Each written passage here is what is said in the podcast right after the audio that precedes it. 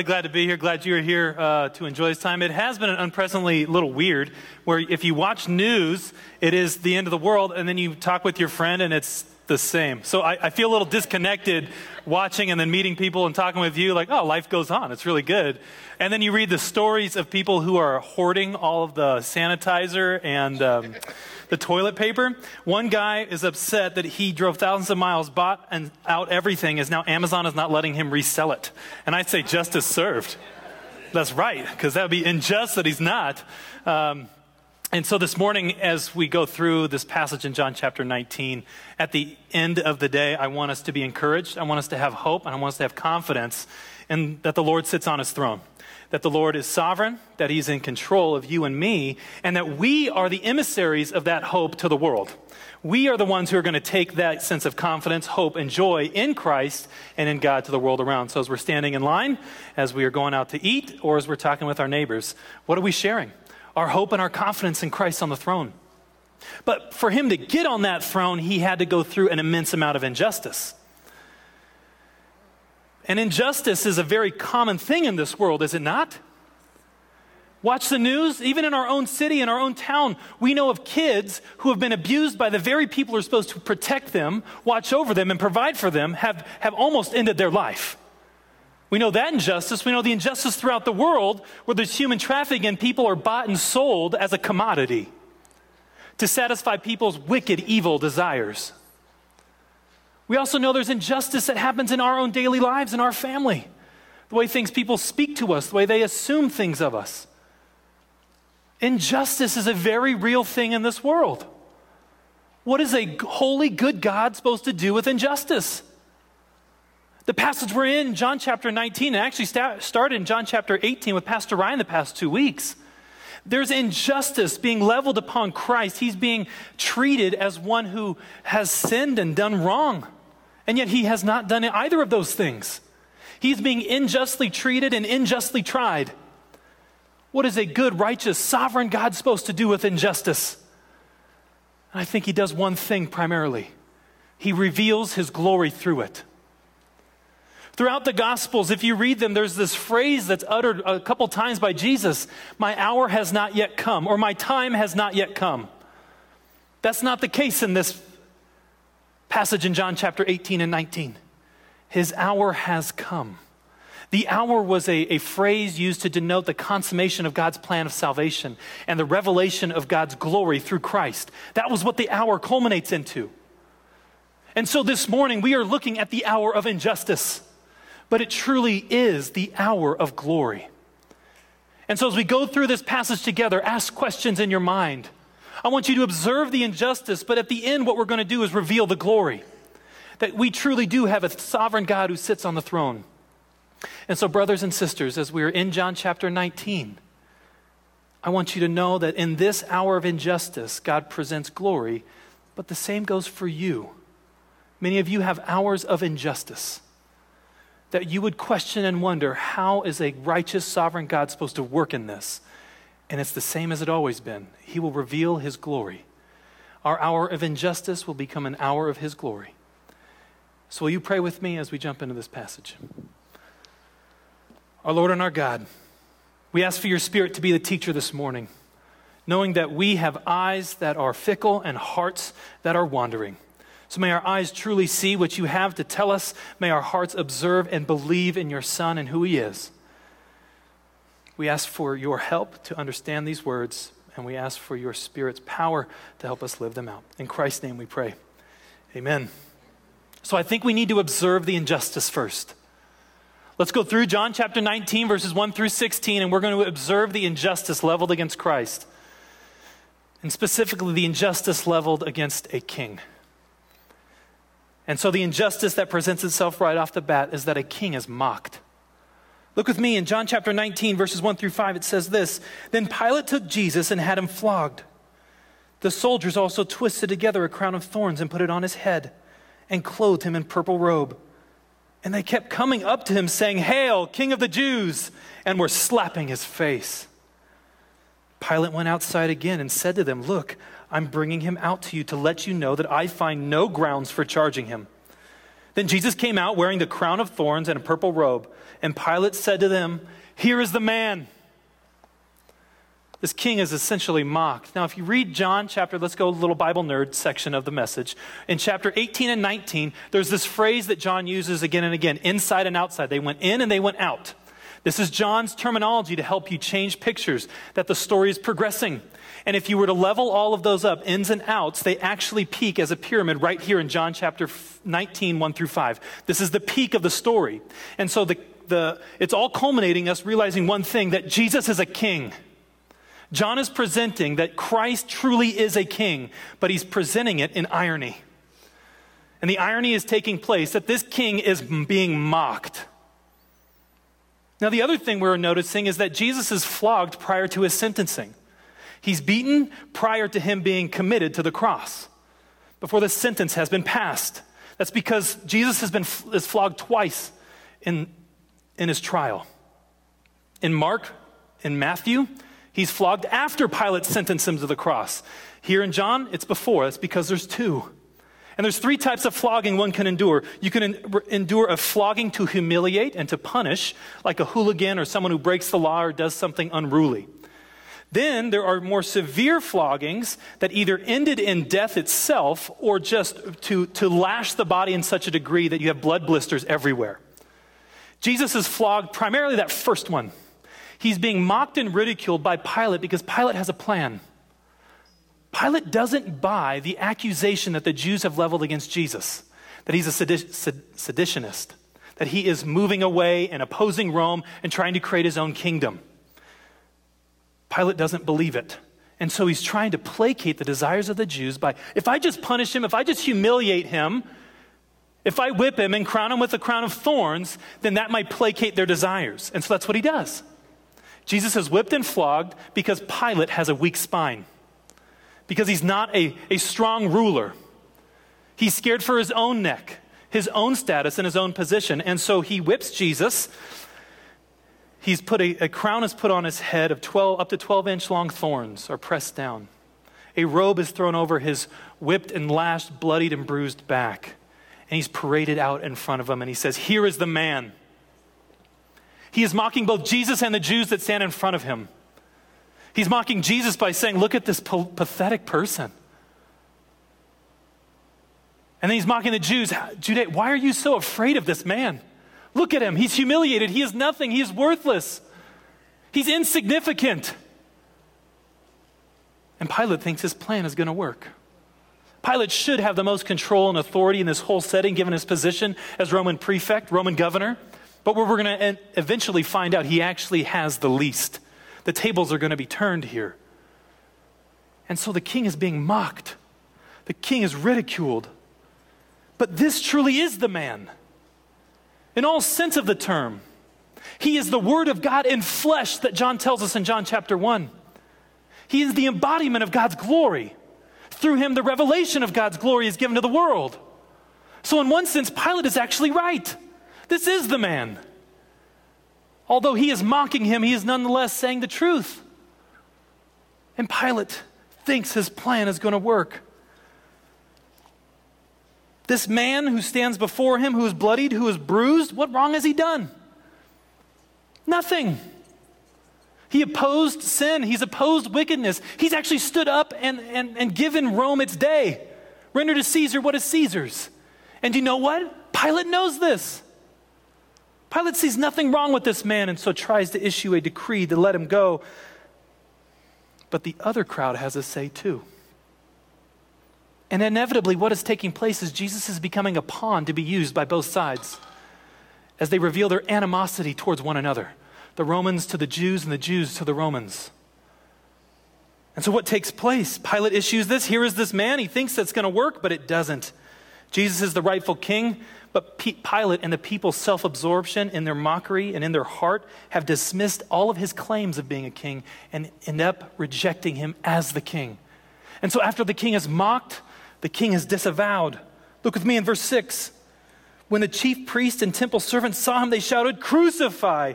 Crucify!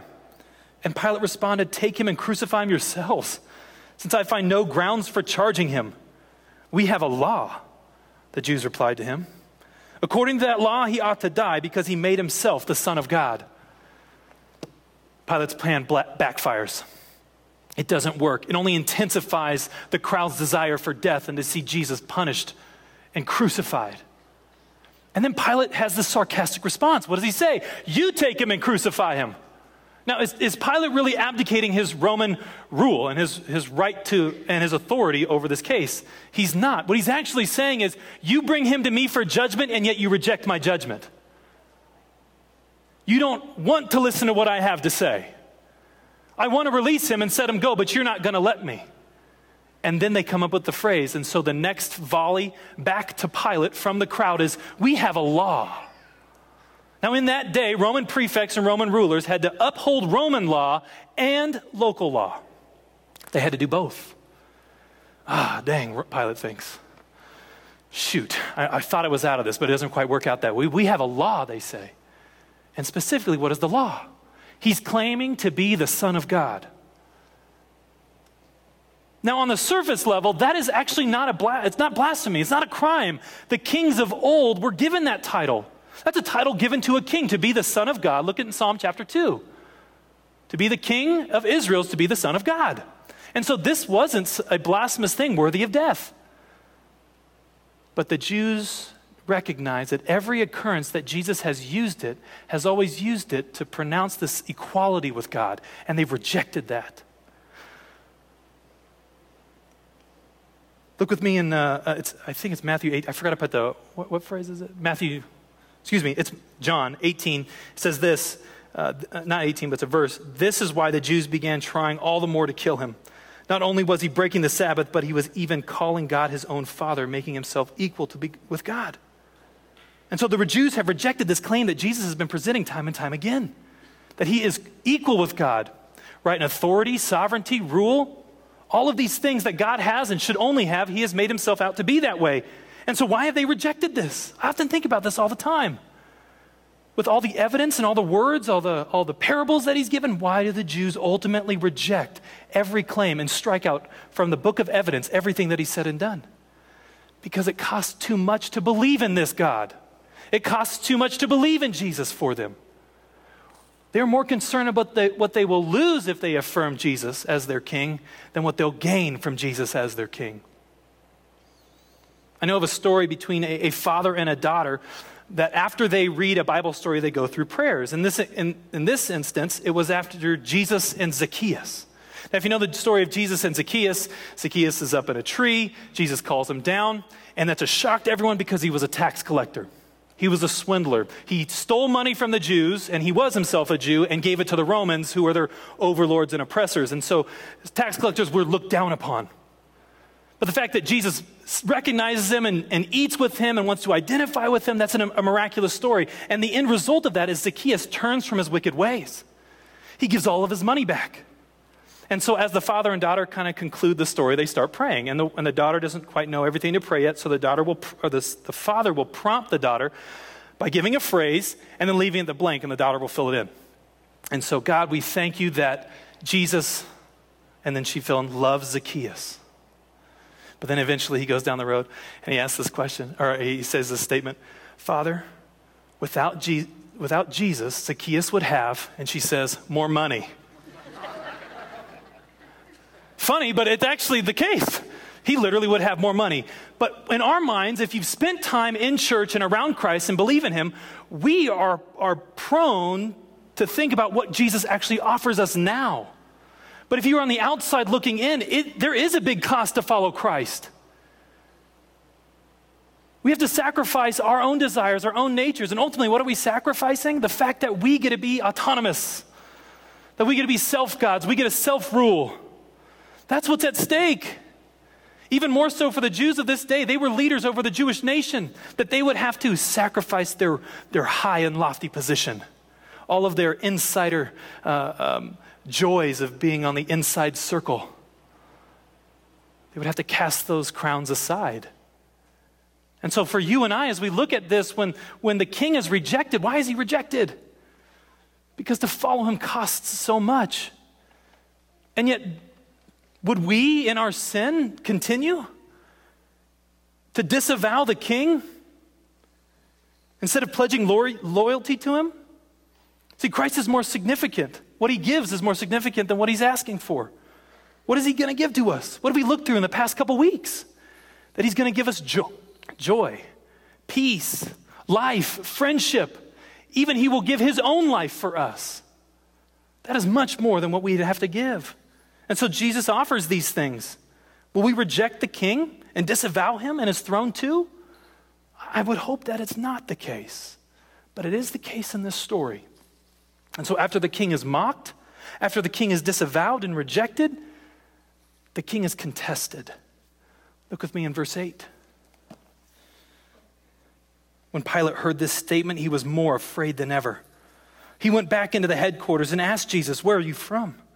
But Jesus not give him an answer. So Pilate said to him, Do you refuse to speak to me? Don't you know that I have the authority to release you and the authority to crucify you? You would have no authority over me at all, Jesus answered if it hadn't been given to you from above. This is why the one who handed me over to you has the greater sin. From that moment, Pilate kept trying to release him, but the Jews shouted, If you release this man, you are not Caesar's friend. Anyone who makes himself a king opposes Caesar. I, am fascinated by verse 8. I'm fascinated by this little interaction as Jesus is now ushered back into and away from the crowd. Remember, John uses the in and out. There's, these are the changes in the progression of the narrative. Jesus is being proclaimed. He makes himself to be the Son of God. And what does it say? Pilate becomes even more afraid. Man, it's ironic that a Roman official is more prone to believe in Jesus than his own people. Because that Roman official is polytheistic and he's also superstitious.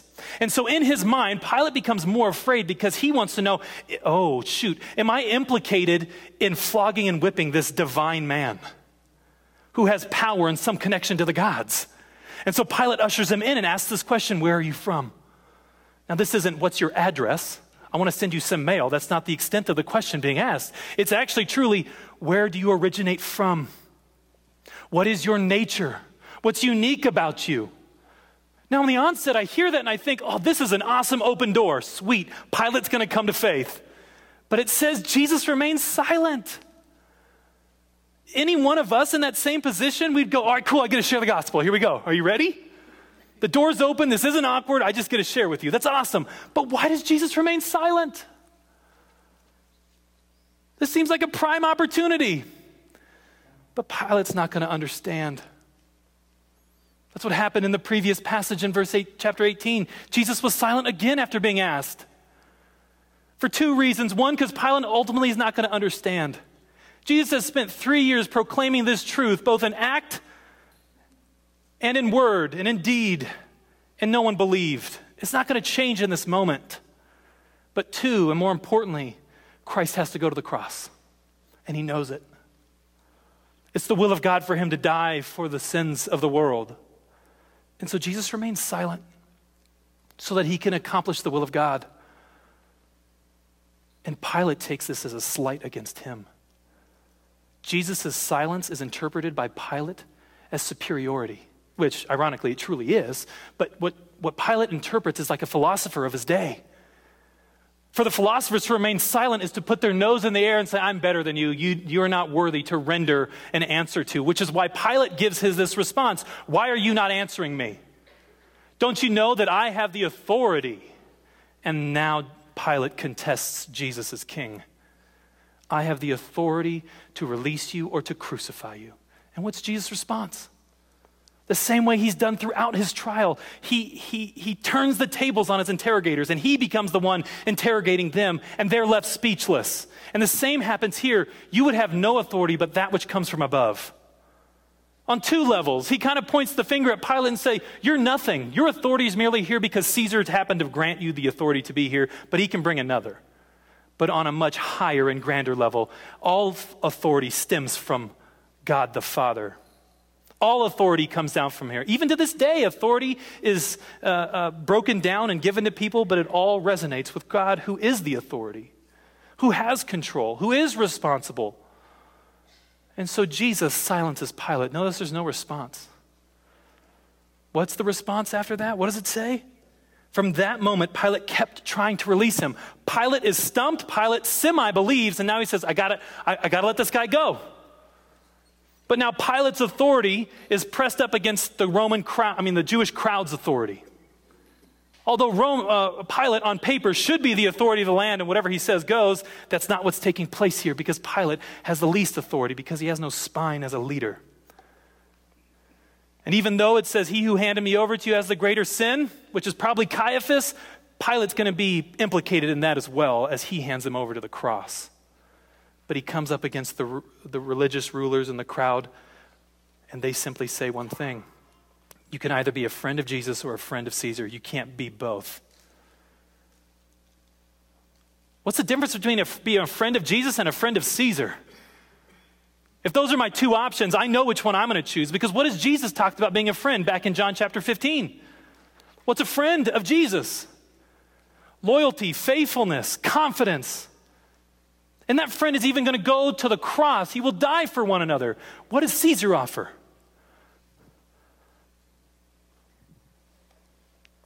retribution, punishment, and, oppo- and promises to kill all who oppose him.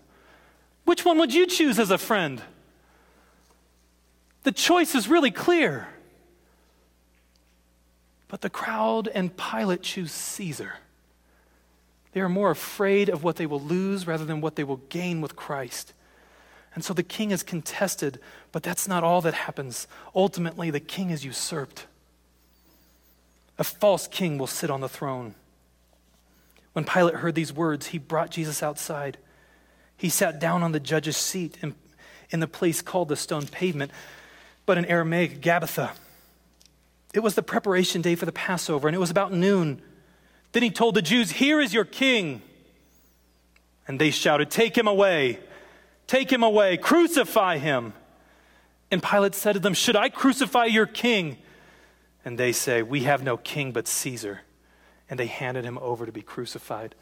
I almost vomit each time I read that last line. I really do. The very things Jesus is being accused of, of sedition and blasphemy by the people who were supposed to receive him and to believe in him, they are the ones that commit the very crimes they're pressing against him. They become the seditionists, they become the blasphemers in this moment. Not against Caesar, but against their rightful king, God. Do you see the irony? It's dripping out of this, and Paul, excuse me, John is presenting it. Only God is supposed to be their king. However, this is not the first time this has happened. History is repeating itself. Look at 1 Samuel chapter 8 verse 7 says, "But the Lord told him, listen to the people and everything they say to you. They have not rejected you, they have rejected me as their king." The Lord has been usurped before. It's merely happening again on such a grand scale. The bitter irony of injustice can't be contained. Remember what happened last week at the end of the sermon and in John chapter 18? What Pastor Ryan preached? There was an option on the stage for the crowd to choose. Two sons of the Father. That's what Barabbas means, son of the Father. They could have chose Jesus, who's the true son of the Father, or Barabbas, the false son of the Father. And what do they choose? Barabbas. They choose the rebel. This crowd is a bunch of hypocrites and saying they, they're friends of Caesar and want to worship Caesar and profess Caesar, yet they release the rebel who will lead a revolt against him. And on this, this stage, right now, only moments later, they have two options. You have one king, Caesar, or you have the true and rightful king, Christ. Which will you choose? Do you see the injustice throughout this? Christ is merely a pawn. He, in this story, on the very surface, he truly is the most insignificant. And that's the way it's made out to be. That he's the one that has no authority and no control over what's going on. And yet the tables are being reversed. Through this injustice, what's breaking through the ground is God's glory. And so, what is God to do with this injustice? What's he to do with our injustice? Because these things still go on in our day through sin. In sin, we mock God, we mock Christ as a king. In sin, we reject his uh, rule and his authority. In sin, we think we will get away with judgment and it'll be okay. In sin, we, we usurp him and claim ourselves to be self gods. What's God to do with such an injustice? He reveals his glory. Glory of the one and only through Christ. And so we, we may observe the injustice, but you know what John's trying to do? Through irony, he's actually painting the picture of God's glory through each and every instance. As we go back through this passage, I want you to look very closely at everything that's taking place. As the king is mocked by man, he's actually being crowned by God. It's not a crown that we would choose or even he would choose, but nonetheless, it's taking place. Jesus is the true and rightful king of Israel. He has lived a sinless and blameless life. He is truly righteous. Unlike the kings of old who failed completely or missed the mark by even a small margin, Christ isn't like those kings. Christ has proved himself worthy. He's Israel's true shepherd, who truly can and will save. It may be a crown of thorns, but it's still a crown. As the king is rejected by the crowd, he's being accepted by the Father. Notice the interaction between these two phrases that are issued. What does Pilate say? Pilate says, Here is the, the man. And what is the reaction of the crowd? What do they say? Here is the Son of God. Do you see what John's doing? He is using rebellious people to reveal God's glory. God is so sovereign that he can take people who wish nothing and want nothing to do with him and still use their mouth to proclaim the truth. Jesus is being accepted by God because he's truly God and truly man. He's the God man. That's what's being issued in this statement. That he is the true mediator between God and man. He is able to pay the penalty of sin and to restore the relation that was broken in the garden. He is being accepted by God. And he is removing guilt and the bondage to sin. Only he is able to do that. And still, as the king is being contested, he's being given a scepter and a throne. Look with me in verse 13 again. This is what it says. When Pilate heard these words, he brought Jesus out and sat him down on the judge's seat in the place called the stone pavement. Now, John in the Greek, we're going to go to a Bible nerd again, has some ambiguity in, his, in the phrases he chose. You can have two meanings from the phrases and the words he chose. Either Pilate brought Jesus out and sat Jesus in the judgment seat, or he brought Jesus out and he sat in the judgment seat. The way the, the Greek is constructed, there's ambiguity. It can be either. Now, logically, given what was just said, to be a friend of this man is not to be a friend of Caesar's, it's really unlikely that he took Jesus out and sat him in the seat of authority in Judea. Probably not a good chance that that happened. But why does John leave the ambiguity? What does he want us to realize? Whose seat is that? It's Christ's. He is the true and rightful judge over this world and over this trial. He's the judge that will stand at the end of days that although those that handed him over and Pilate, who will hand him over, will be implicated in this, they will be punished for their injustice. Justice is coming. This is Jesus' throne. Make no mistake. As he is being contested, he's being given a scepter and a throne. In John chapter 5, verses 26 and 27, for as the Father has life in himself, so he has granted the Son also to have life in himself and he has given him authority to execute judgment because he is the Son of Man. That is promised, and that is what's taking place to this day. But at the very end, as the king is being usurped, his kingdom is being established forever. In verse 14, this is really important. We may have pressed over it real fast, but it's actually very meaningful. It says, it was, the, it was the preparation day for the Passover, and it was about noon when the Jews when he told the Jews, Here is your king. You know what the day of preparation, you know what you do at noon on the day of preparation for Passover? At the very same time, Jesus is being tried and being presented to the people. A lamb is being selected in the, by the priests in the temple to be crucified for the sins of the people. At the very same time, Christ has been selected as the true paschal lamb, the one who will pay the penalty of sin of the world forever, has been chosen and his kingdom is established forever. That sacrifice has not been undone. This injustice that's being leveled at this time should have crushed this fledgling movement. It should have undone every word and eradicated everything Jesus has said. And yet, here we sit this day, thousands of years later. There's a town in northern Israel called Caesarea Philippi. And at that place, uh, if you go and visit there today, I've been able to visit there. It's fascinating, it's really cool.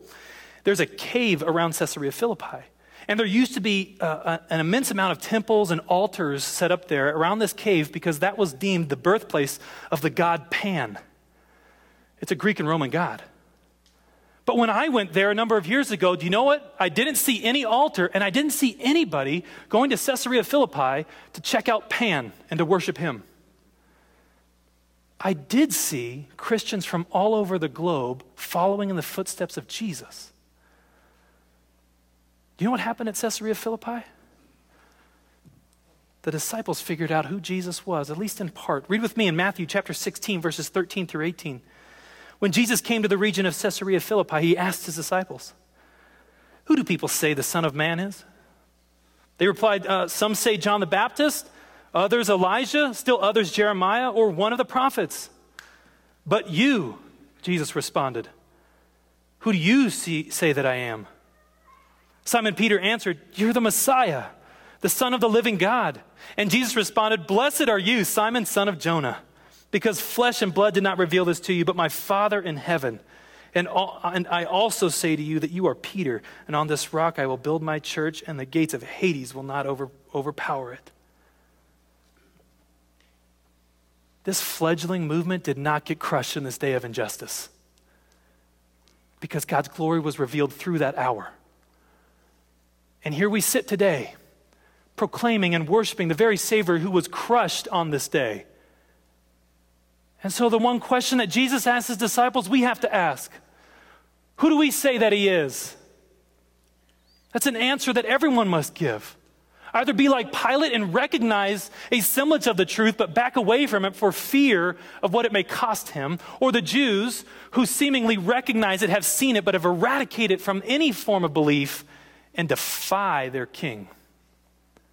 Or you can be like the disciples who see and believe and have life in his name. I'm fascinated by this story and this passage. The irony that John presents is on a grand scale. And if God can turn this hour of injustice and reveal his glory, how much more so can he turn our hours of injustice and reveal his great glory? Even in this crazy, chaotic little week that we've had. As people are lining up, fearful of what may come, trying to stock up and to provide for themselves, we can stand with them and proclaim, I have a God who sits on the throne. I believe in a sovereign king who is able to rule righteously and justly over everything that's taking place. This is what our world needs. It needs people who proclaim who Jesus truly is, the God man the Savior. And so, who do you say that He is? Why would Jesus endure such injustice? Why would He do it if He wasn't sovereign over it?